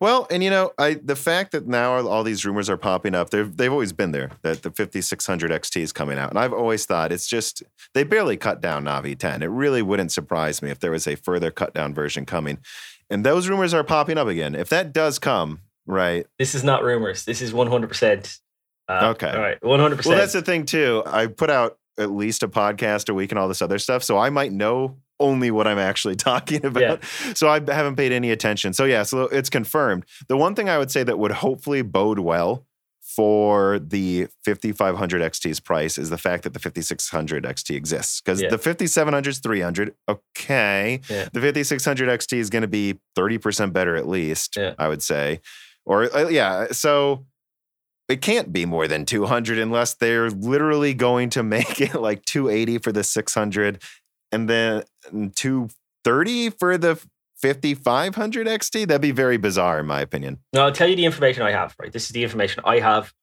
on only I have I don't know whether somebody else has it right head on chopping block what I heard was, and I believe this. This is one of the uh, the last time I said Navi was going to launch in in in um, Jan- whatever February or whatever, and I literally have a YouTube a YouTube video on the AMD website where they've removed it, but it said Navi. Like we've got loads of interesting stuff coming up over the next couple of weeks, and it said Navi underneath in quotation marks, and they removed that. That's that that one Mhm. literal frame. So uh, I was right about that as well. So that's the only time I've ever put my head in the shot block, and I know I was right, but like I was wrong because it didn't. Um, 50, Yeah. 5600 XT is going to be Navi 10 put down. Uh, it is essentially what we've been hearing as Navi 12. Um, it is it is uh, it, it it's showing up in drivers as a 256 bit bus because it has 256 bit lanes, but it's one Yes. DIMM one one DIMM removed. So uh, you know that so that that brings it down to six gigabytes of RAM, and it's going to be like. Uh, do you remember when the HD 5870 came out? Yeah. and then there was a 58 uh, 5950 or whatever or 5850 sorry 5830. and then there was a 5830 Exactly. So Yeah. that's what it's going to be like. And that came out months after. And that was the way it was described to me, uh, which will mean that the card will come so close to the lower end. So that the, it will come very Mhm. close to the to the 5700 in performance when overclocked and all the, the bells and whistles are unlocked. That the only way to get, to stop that ha- from happening was to remove one of the RAM DIMMs. Well, there was also the 7870 XT, which was, you know, a 256 bit version of a 7950, Yeah. basically. Yeah, exactly. That was the way it was described to me. So I believe it. So that's all I can say. Pinch of salt, all that kind of stuff. But that's what it will be. And it's going to be like anywhere. Like pricing is all over the map. So I won't say about pricing, but anywhere from 300 Yeah. to 250. Basically. Yeah, and I, I remember my 5600 XT speculation video from just months ago. I think that was one of the ones I did in a hotel room. I was like, yeah, it's probably going to be a slightly cut down uh, Navi 10 more. Like he'll be like 1792. And I think there's a decent chance they'll remove 64 bits of that bus because, I mean, they can. And if you look at the way they design Navi, it's very easy to just disable parts of quadrants. So, uh, Yeah, and if Yeah. you if you look at the way Nvidia's been designing their cards and the you know they've basically just been taken it's same PCB, same VRM, everything is the same. They just take a chip off. That's what they do, and you know Mhm. exactly the same with the like you're always going on about the the the 2080 Ti being a cut down die. What I found is really ridiculous. I got a tweet the other day. How do you know that the 2080 is a cut down die? I was like, literally take off Well- the cooler and look at the part where there's there's pads for for RAM shit slot that shouldn't be there. In other words, there's traces for that chip to actually have a full memory bus that they just haven't Mhm. implemented. Look at the fact it has less shaders than the than the type. You know all this kind of stuff. I just went on on a tirade tirade from, but that's what Nvidia have been doing. So why why shouldn't AMD do it? Yeah, and uh, the difference for me, at least, between those is when I look at like the 1080 Ti and the 2080 Ti, it is purely segmentation that they remove. I mean, a GDDR6 RAM chip is five to ten bucks, so they're remove they're saving ten bucks, and they're removing more than you know. 10 bucks worth of performance, but it's so they can segment it. I had a, a few people say it was because the AI programs they run need 12 gigabytes. So they're trying to force you to get a Titan. That's why they did that with the 1080 Ti too. Even just one less gigabyte than the Titan for certain workloads mattered. And the difference is though, when you get to like 200, 250, it's like, okay, well, they're taking two chips off and maybe they're saving some money there. But it, I really just, uh, and I'm kind of changing the subject, I guess, when I say that. I just, I've always found that so egregious 11 gigabytes of memory. I got so mad one time when someone said, I know we wish it had 22 gigabytes. And I'm like, what'd you just say? It's like, I know you wish it had 22. 22. Why would it have Yeah. 22? Well, Yeah. double 11. No, it would have 12. Look how whipped you are that you're used to 11, you're used to odd number RAM. Yeah, yeah. Like this is ridiculous. and Nvidia, it's Nvidia's famous trick. Like you know, with the with the 8800, uh, it had what was it, 768 megabytes of RAM or something weird. The 260 GTX 260 had 800 and something megabytes of RAM. Mhm. It's always been their trick to kind of limit memory somehow. The nine, the GTX um, 970, Yeah. you know, they gave you a full four gigabytes of RAM, but they they, they limited one quadrant of the RAM. Like that's what they do. It's just the way they they and AMD are going to do the same with this card, as far as I know, because it's going to be so close to the 5700 that the only way they can take that performance away is by memory limit it somehow. Yeah, and I remember there were all these early like Xbox dev kit leaks early in 2019, and most of them were clearly bullshit. And I remember there was one everyone was passing around, and it said uh, 352-bit bus, 22 gigabytes of RAM, and I'm like, that's a bullshit leak. yeah, absolutely. 100%. Microsoft and Sony are not fucking choosing 22 gigabytes. I could I could see a 320-bit bus. Maybe, but the same bus as a 1080 Ti. This is made by someone who doesn't know what he's talking about. It'll be Come on. multiples of eight. That's it, in my opinion. You know, it could Yeah. be three multiple, but it'll be multiples of eight.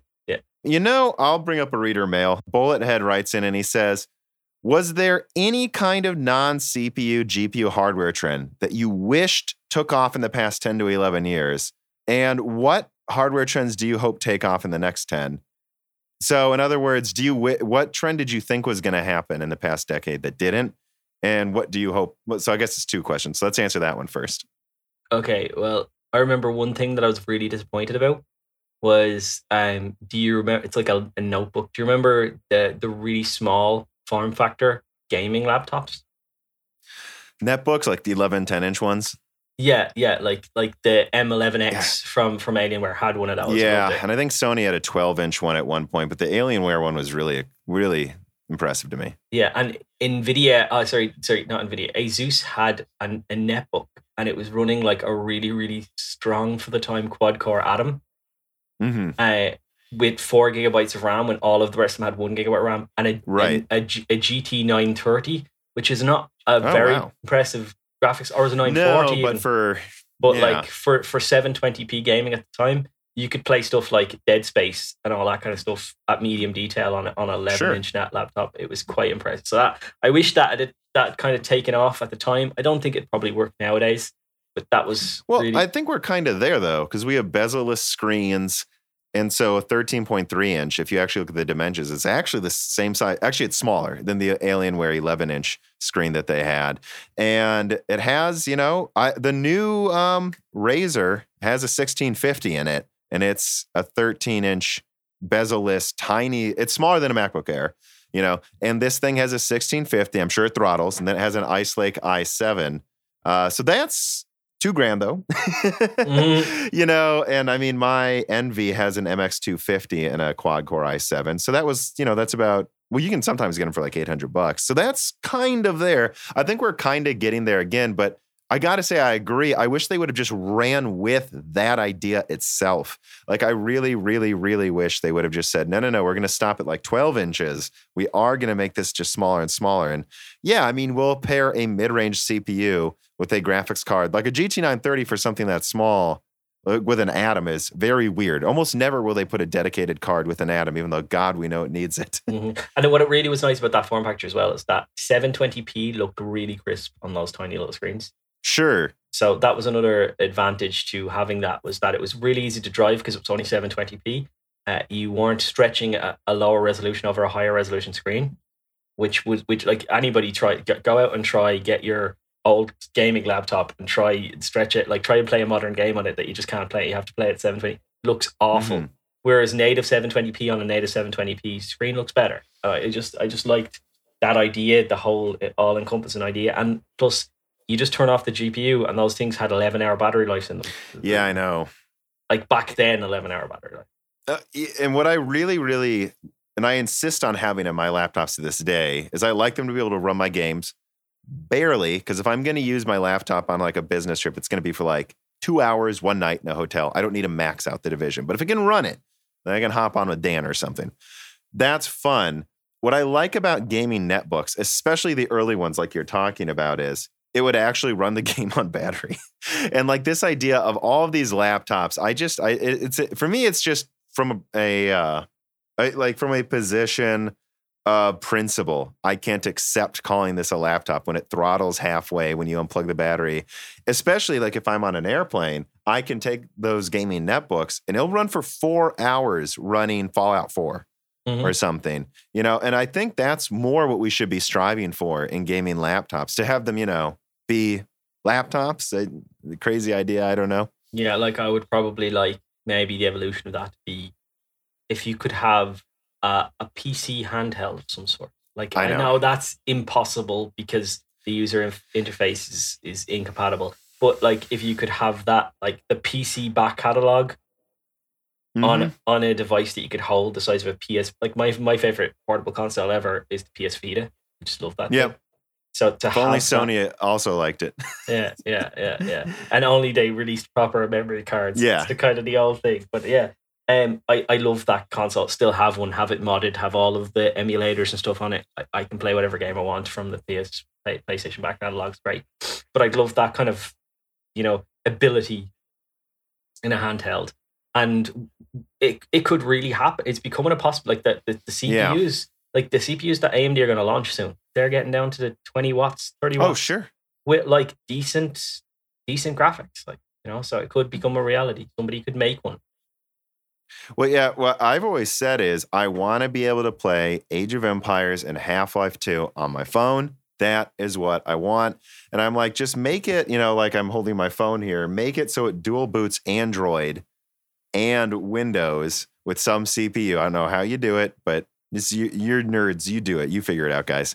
And and I'll pay big bucks if I can truly just like use a Bluetooth keyboard, plug it into a, a monitor or something, and it I don't need a laptop anymore. I just have a phone that's a little bigger and does both. Or even I think it would be cool if they just made a 10 inch laptop again and then they actually just put like two analog sticks on it or something.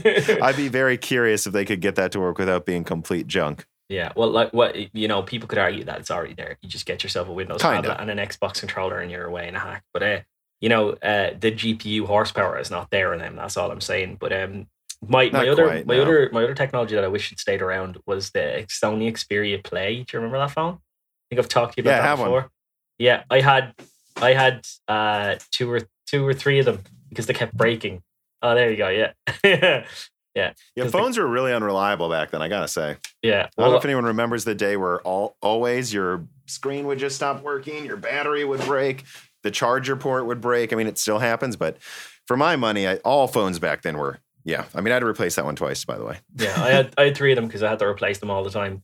Um, but uh, yeah, like they got fire sailed for like 189 quid in, in Ireland about a, ha- half a year after they came out, and it, it was a 500 dollar phone, I think MSRP, and it, or maybe even 600, and it, it dropped to 189. I was like, I went in and bought one, bought one for my friend, bought like bought got my best friend for Christmas and everything. Like it was just such a good deal, and he had his for four years, and we came out of a, a place in Dublin called um, God, what's it called? Uh, it's a pub in Dublin, and it stays open late, and all the kind of teachers and nurses go to it, and like they get a discount for being teachers and nurses. Kind of cool place.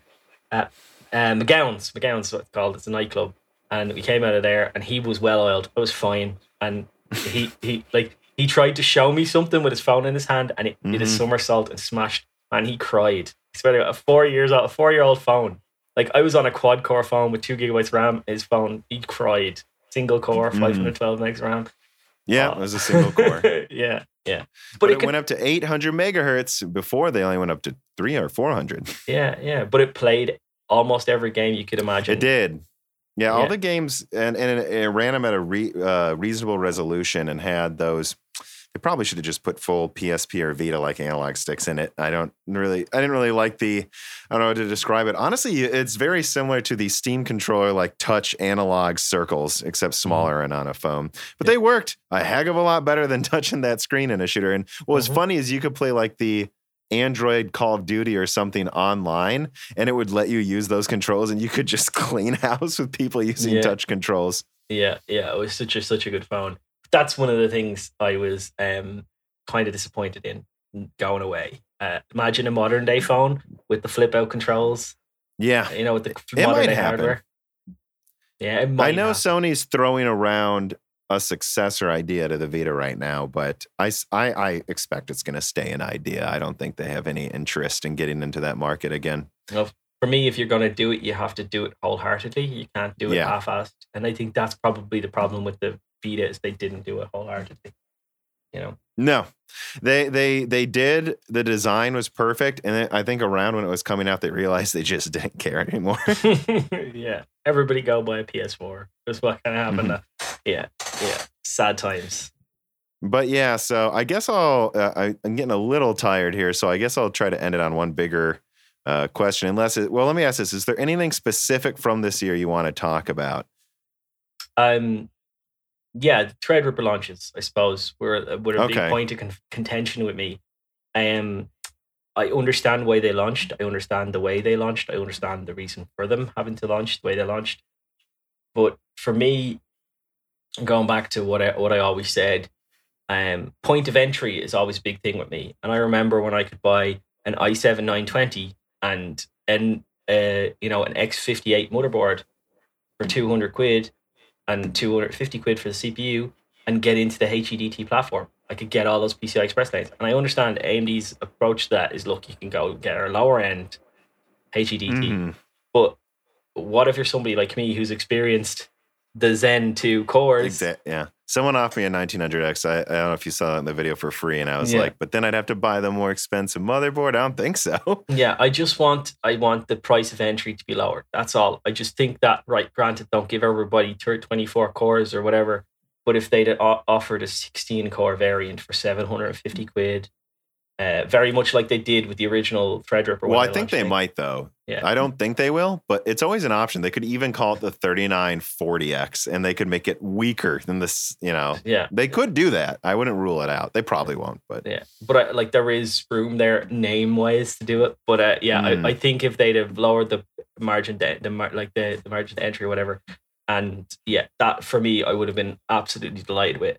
Um, I understand they're just trying to say, well, look, if you need a budget one, go buy the other one, or you can buy this perfectly good 3950X, which you know. Mhm. But what if you need? I know somebody who runs a 1950X, and they run 250 gigs of RAM, 256 gigs of RAM, or 128 gigabytes of RAM, or something like that. And for their specific use case, their only option to keep that amount of RAM is to go up to the the ridiculously expensive so they have 250 256 or 128. Okay. I can't remember.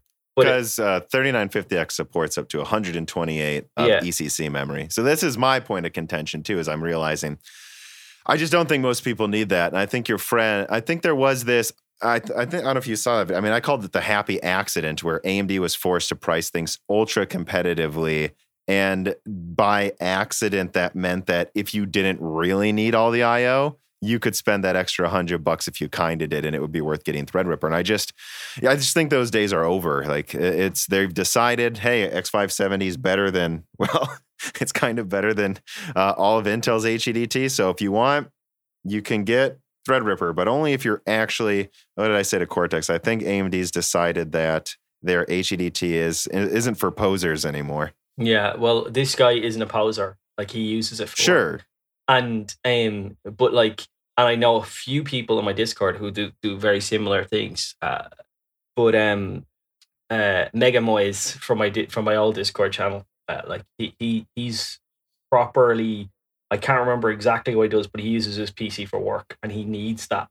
And um for him he's like the price of entry is too high for me. I'm just gonna have to keep my 1950x but i want something better there is something better. It's called the 2970WX, and it's nine hundred dollars. There's your nine hundred dollar 24 core. Yeah, uh, but he like for him that that slight upgrade, like not in cores, but in like it's because it, doesn't need cores. He needs the the I/O and the memory. That's what he needs. You know what I mean? The memory channels, all that kind of stuff.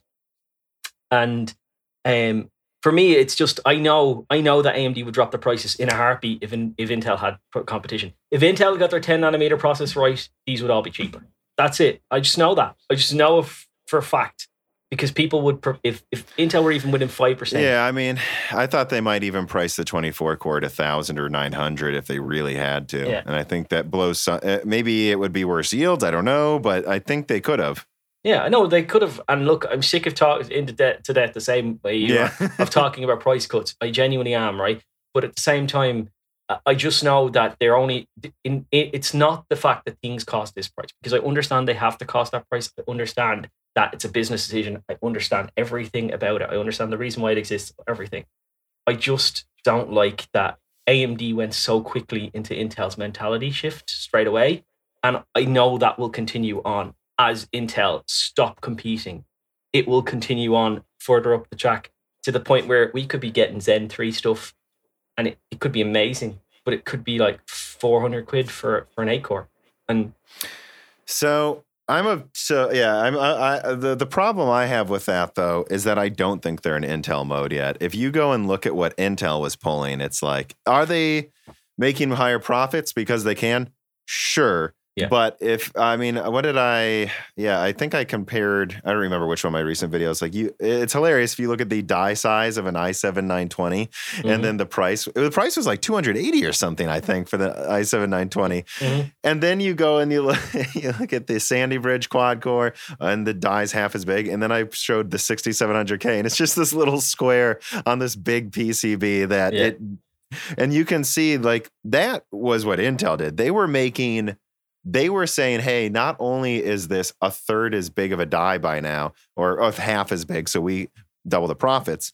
You know, we're going to charge 350 instead of 280, and I don't think AMD's anywhere near that yet. no, they're not, but it's the shift in mentality so quickly that I don't like. Do you know what I mean? It's it's not that I think they've gone exorbitant. I don't think they have. I think they know yeah, where they that's the stand in word the I would use. Yeah. Not exorbitant yet. Yeah. but but the, the shift in mentality changed almost as soon as they knew 10 nanometer wasn't coming. It happened straight away, and you can see it with stuff like 3800X. You can see it with stuff like they didn't debate anybody with the with the 5700 XT. It was supposed to cost 450 quid. They just, I think it was supposed to cost 500 to be honest. Yeah, they just seen the public reaction and went, and you can see it in his face. Go out. does a there's an interview of of that. I can't remember his name, but it's on PC World. He's getting interviewed, and he goes kind of red in the cheeks, and he he's kind of embarrassed talking about, and he's just defending himself. He's constantly on the defensive, and you know he's and he, the the interviewer is not giving him a hard time. You know he's not. It's like he didn't want to charge that much, but somebody else told him to charge that much. Yeah, you know that what I mean? what happened. I'm sure. Yeah, yeah, yeah, yeah. And then he, the the relief when he can charge 400 quid for it, just like it, he just it was like he was like a different man in different interviews, and you can see that shift across AMD's whole stack.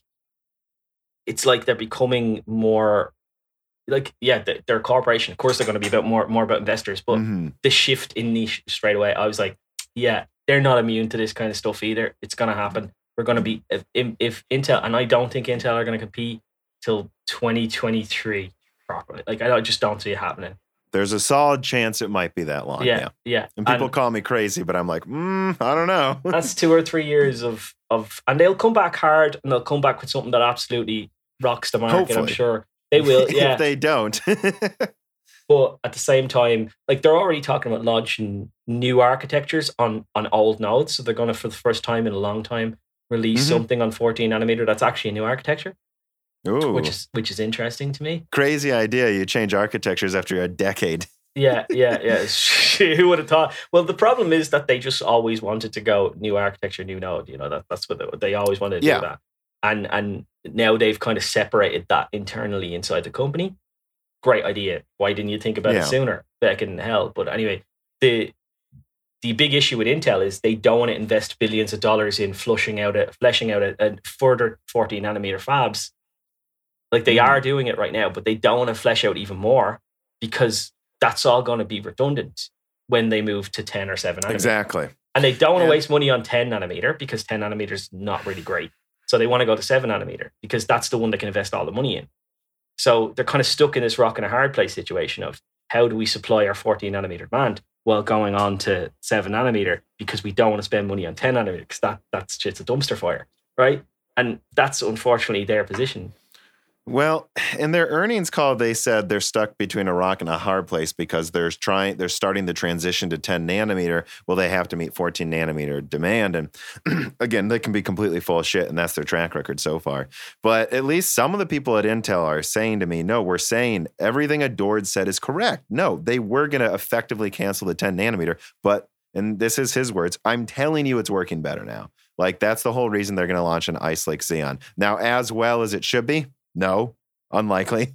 But I think I just I really think two things. I think people shouldn't rule out 10 nanometer is becoming a real node.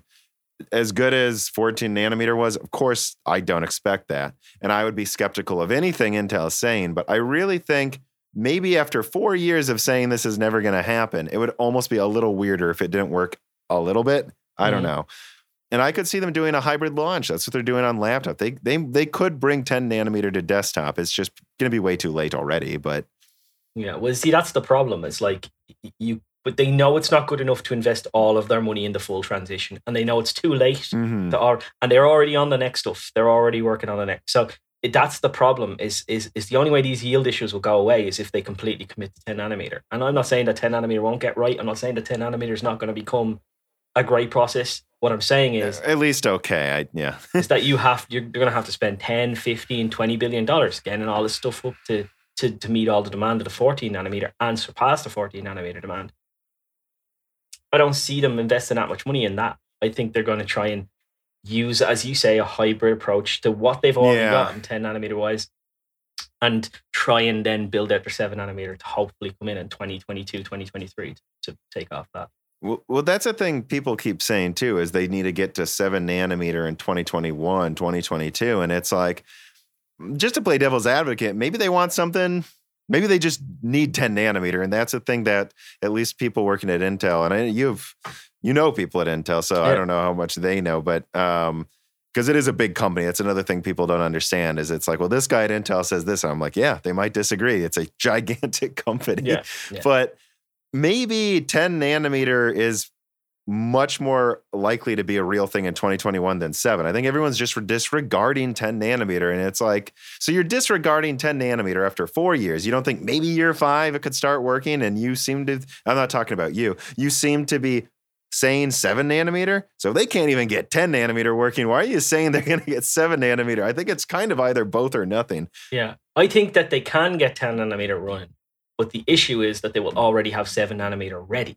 So the problem is do you invest all that money in fleshing out your 10 nanometer when you're already ready to go to 7 nanometer that's the problem it's just a money decision it's not actually that 10 nanometer will never get good enough to support a, a quantum leap it's just that as i said and already your competition is going to be on 5 nanometer which is gonna probably be beating your 10 nanometer yeah. but it might not beat your 7 Yeah. nanometer so that's Well, the, I, I see it as like a delayed Broadwell situation. I mean, Ice Lake isn't quite as good as Broadwell was, and Broadwell was delayed and underwhelming compared to what everyone expected. Cannon Lake, of course, is like an insult. I could just call you a Cannon Lake. It's just like the worst thing I've ever seen in my life, like 1% yields.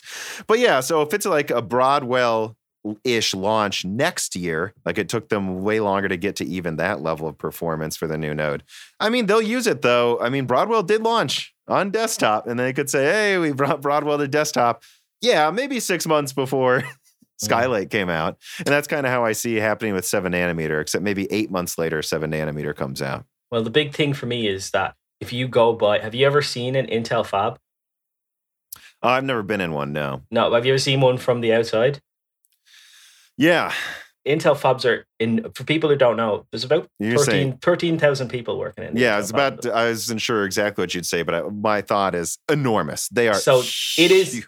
You're essentially building a small city when you're building Yeah. a fab. That's what you're doing. So I love when people kind of think that this production is going to come out of nowhere and it's just going to. Oh yeah, I know. You know, material- I agree. No, when seven nanometers ready, that just means they've designed a machine that will Mhm. work. Now you have to build a big, huge factory to hold the machine. Then you have to put the machines in. Then you have to build about 20 or 30 of those machines. And then you have to get people to all trained up on those machines.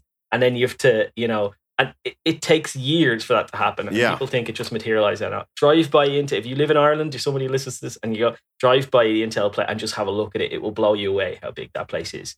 And the the the clean rooms, everything that's in it, and the how the wafers are. It's just it's a it's a, a crazy crazy process, and I'm Well- thrilled that we have one here because it's great for employment. what I would say then is, yeah, that kind of leads into what I was saying though, is it's like, see, don't that's my point though, is I everyone's like they just need to get to seven nanometer. I'm saying they can't just get to it. Like that's why it might behoove them to have, and that's what I think we're gonna see though, is look, I think 14 nanometers is the standard in Intel for the next three years. I think there'll be bring I think their laptops will more and more have a higher percentage that are 10 nanometer. And then you'll get those hybrid like 10 nanometer core, 14 nanometer, like eight core in the background stuff Mhm. going on. Maybe they'll bring something like that to desktop, but then they'll have like a Halo i7 that's 10 nanometer. And most of everything's going to be 14 nanometer that's dirt cheap. They can just spit out i3s for 50 bucks, Yeah, you know, if they wanted to. And I think that's, and then maybe, yeah, they'll bring one seven nanometer product out. Uh, yeah. I, I think that's what we're looking at, but it's, they can't, there's no point in talking about seven nanometer from a business perspective, I think, for the most part, until they can put half of their nat uh, uh, fabs at seven nanometer because they don't need to supply tens of thousands of chips. They need to supply millions, tens, hundreds of millions every Yep. couple of years. And so until they can spit them out at near 14 nanometer capacity, seven nanometer isn't that big of a deal. But they can No. keep using 10 nanometer for Halo products, I guess. yeah, yeah. See, the big issue with 10 nanometer at the moment, I think, is that the big guys, the big Xeons, like, have you seen the size of the die on a on a 28 core? yeah, it's yeah, huge. like it's Another enormous. 56 one glued together. Yeah, it's like it's like almost the size of a, a, a 2080 Ti. hmm Like it's it's No, enormous. yeah, it is. Yeah. yeah, it's enormous, and that's that's the kind of stuff that they're going to have issues with on 10 nanometer. I think small quad cores for laptops, brilliant, absolutely amazing. Mhm. Uh, you know, maybe even and I just think there's talk of them got when they go to 10 nanometer with the desktops going back to eight cores instead of 10 cores. Yeah. There's a reason that's why. what I saw and that's, too, yeah. That's that's because they're having problems with the big die stuff. I think Um, so yeah, 10 nanometer will work. It, they will get it, and it will it will be the stopgap to seven nanometer, and it will, but they'll never fully transition to 10 nanometer. I think they'll never, Mhm. you know, like the way they did with 14 nanometer. No, like I yeah, I see it as like a Broadwell situation. Their 10 nanometer is the equivalent of what their Broadwell was. It's pretty great when it works, but it's never and it will be better than it is now. It will be better than it is now, but it's never going to be well where we are now with 14 nanometer. Mhm. Yeah, and then there's, as I said, the money decision. If we can't completely transition to it, why would we spend all that money building it? You know, and that's Uh, and one thing I would say about AMD's competition, kind of something to almost close on, is I really think um, AMD still isn't in the position to completely go mad with power yet. And I think I, I do. And hey, maybe you'll, we'll look back and say, well, Tom was sure as shit wrong. Maybe. but, you know, yeah, tw- maybe one in four, 50% chance I'm wrong, actually. But I think when I look at what Rocket Lake's going to be, I still don't see the room there yet for AMD to go completely mad with power. Although I think what you're seeing in Threadripper, yeah, it's not coming down in prices soon. Mhm. You know, I mean, when you look at Rocket Lake 5.2, 5.1 gigahertz, they had to, the, I mean, Comet Lake, they had to delay that because power delivery issues. And so that's coming out mid next year. They'll have 10 cores at above five gigahertz. Even if it doesn't sell for 500 it's so cheap. They could sell those for 300. They could sell the equivalent of what a 9900 KS is right now for 150. And I mm-hmm. just think that's enough to keep AMD competitive at least through 2020 and probably into the beginning of 21. But yes, I mean, these- Intel keep Intel competitive. You said no, I mean, I think it's I think it's enough to keep AMD competitive. I think Oh, Intel see. can lower prices. I think 10 cores at five gigahertz is enough that AMD can't just go completely mad. But the problem, like we've talked about, is they'll be on five nanometer Zen 4 at the end of 2021. And once that happens, we're talking about. I mean, they could have a 12 core that uses 40, you know, 65 watts for 200 bucks if they want, and that's when Intel's really, really host. The next Zen 3 is going to have eight core chiplets. That's enough. Enough said. That's just like that's that's Yep. immediately taken Intel's lead away. Any lead that they Mhm. have just away from them. Uh, you know, because Intel has that ring bus architecture, they all once you once you alleviate that wall between the two, the two the, between the cache basically, so they Mhm. can all gone, just gone the lead. So gaming straight back up. It's I, that's what's so funny is I thought Zen three, which we'll see, uh, was going to be mostly for like servers and stuff, and who knows, maybe they'll still have some limited SMT4 or super high count server chips. They probably will, but I, what I think is unexpected is it really looks like it's just going to be even lower latency and an even greater gaming architecture than Yeah. Zen two. Yeah, yeah, yeah. It just looks like a streamlined 8%, 10% IPC gain, 100, 200 megahertz clock speed, Mm-hmm. Destroying, wrecking face, great architecture. And I just don't see. I see. No, once Intel- Zen 3's out, I think they're in pro- they're in trouble though. Yeah, but I don't yeah. think they can make Zen 3 more expensive. I think they will probably price it about the same and just destroy Intel. And then Zen 4 is when Zen 4 is when I worry AMD will go mad with power. yeah, Intel just needs to cut prices. Sorry, but they still need to cut prices. Oh yeah. that's just that's just it. Like they they won't. $1,000 but for an 18 core weaker than the 16 core it Yeah. has problems, no PCIe, like all these problems. It's like it's it's a complete joke. Yeah, just like you've got a you've got a, a seven hundred fifty quid chip, chip beating your thousand dollar chip. Like, sorry, or drawing or sorry, drawing or slightly beating or slightly losing. It's kind of in and, in and around. You need to cut prices. That's the point at which you need to cut prices because you're you're. You, you can't rely on the fact that you're just Intel anymore. Intel does not work anymore like that. AMD have, have now become a name that you have to pay attention to and uh, your 9900K, 500 quid, for me, still way too expensive. Bundle a cooler with it and drop it to, drop it to 300 320 quid, we'll talk. Yeah. They know? just can't do it all overnight. Like that video where I'm like, well, Cascade Lake X is still twice as expensive as it should be, in my opinion. And Yeah. I mean, I'm, I just don't know what its future is because of security problems. So I probably wouldn't get it even if I guess I I would take it for free. Yeah. But um, like that's what it would almost have to be because I just don't trust. I just don't trust it anymore. And the thing is, though, they can't take a two thousand dollar CPU and say it's five hundred now. They can say it's a thousand though, Yeah. and then next year they'll they'll probably say it's six hundred or something next year. Yeah, I think what they'll do, I think when we'll get the price drops on the consumer stuff is when they launch the 10 core part, the full 10 series for con- Then you'll see the 10 core part take the 500 quid mantle. Mhm. You'll see the, the the you know maybe the 8 core come down to maybe 300, 350 or something like that, and then they'll do the six cores with hyper threading and stuff, and it'll just kind of filter all the way down. And that that's just Intel's modus operandi. They don't drop prices. They save face and launch a new architecture. And it was always our plan to to, to Yeah. bring price. We're bringing value to consumers. Yes, that's what we're doing. Exactly. Exactly. Exactly. Yeah. But um yeah.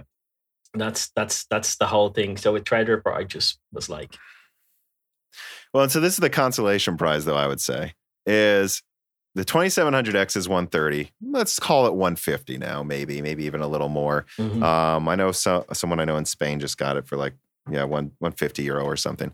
Like that came out in 2018, guys.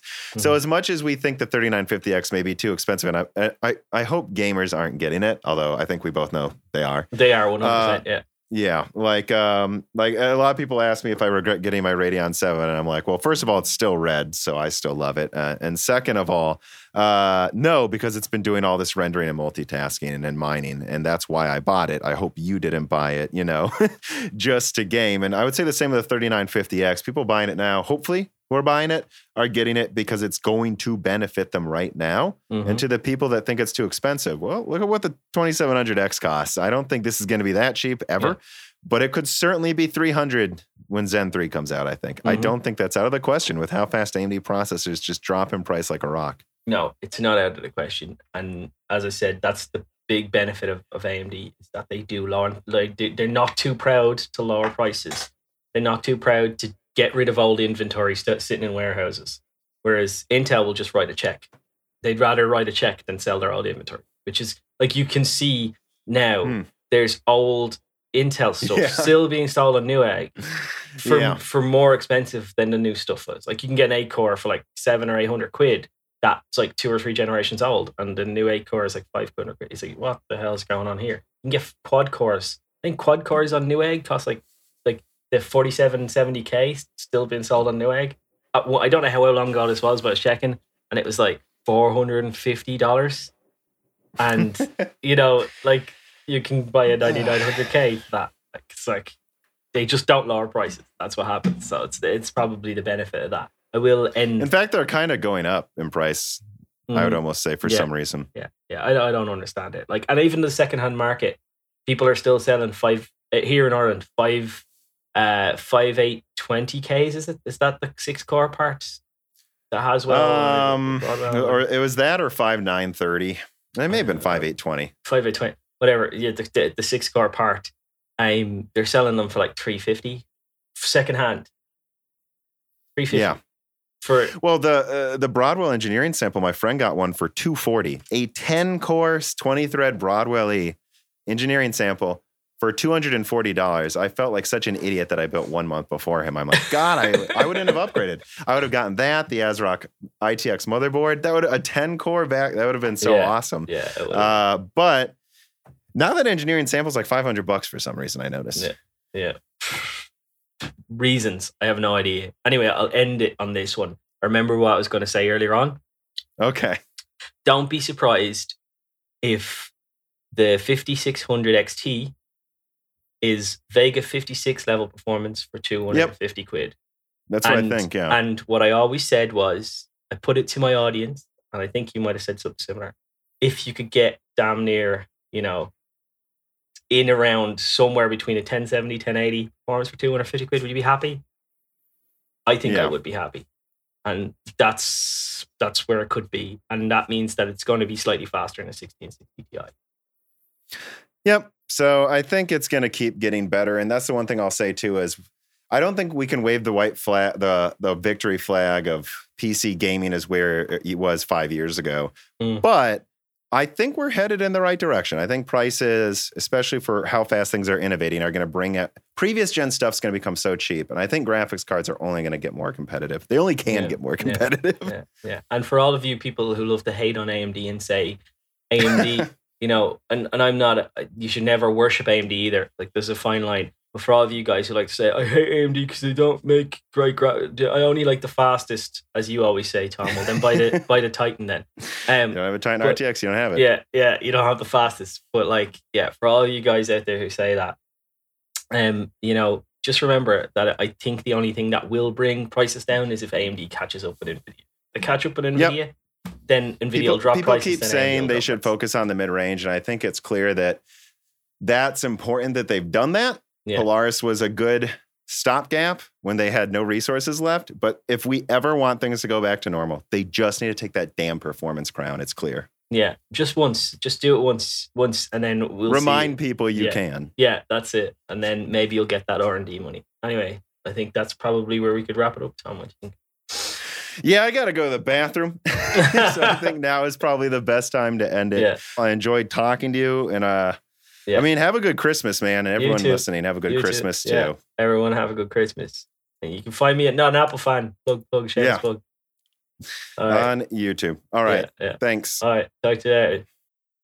Broken Silicon, a PC hardware and gaming podcast, is predominantly brought to you by me, Tom of Moore's Law is Dead. You can find all my content, including videos, articles, and this podcast at www.mooreslawisdead.com. And of course, it is also often co hosted by my brother, Dan. And it is edited by my sound engineer, Gerard Cortez. You can find his contact information at www.mooreslawisdead.com. You can also find the contact information of my article editor, Carbon Cry. Now, of course, if you want to keep the show running, I really do hope you rate me on your podcasting platform of choice. Share it with your friends. And if you have the money, but only if you do, consider supporting me on Patreon at Moore's Law is Dead.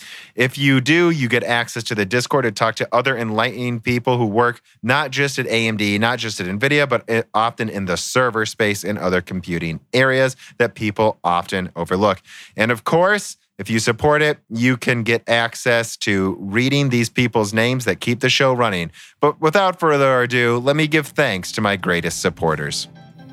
On December 6th, 2019. The following supporters are at the NetBurst 10 GHz or higher level Bootman, Hunter Drake, Dean, Ruckus, Justin Yant, Thomas Rupp, Tomas Paraj, Jesse Blanton, Jordan Betcher, Muhammad Al Kawari, Matthew Rubacher, Prime Tech TV, Justin Parrish, Zachary Martin, Terrence Herod, Call Marco, Otterwise Tech, Thyrister, The Ninth Dude, Greg Renegar, Giant. Bible, Larry Hoskins II, Night Rogue 77, Mechanical Philosopher, Lebo King Kilo, Bollocks, Derek Evans, Matthew McMullen, Christoph Novak, Neil X01, Matt Salem, Aaron Close, Sexy, Scott Schoaf, Frederick Lau, Alexander Delar, Elethros, Telos, Kaiden, Greg G. Wanchek, Jacob Barber, Exoti, Winey Bear, Matthew Lane, Paul Jones, John, Jan Roner, Rubber Ducks, Michael Costa, Ali Robertson, Gordon Lamb, Carbon Cry, and Sadler Sadler. Thank you all, and thank you to Sahara for the music. Thank you.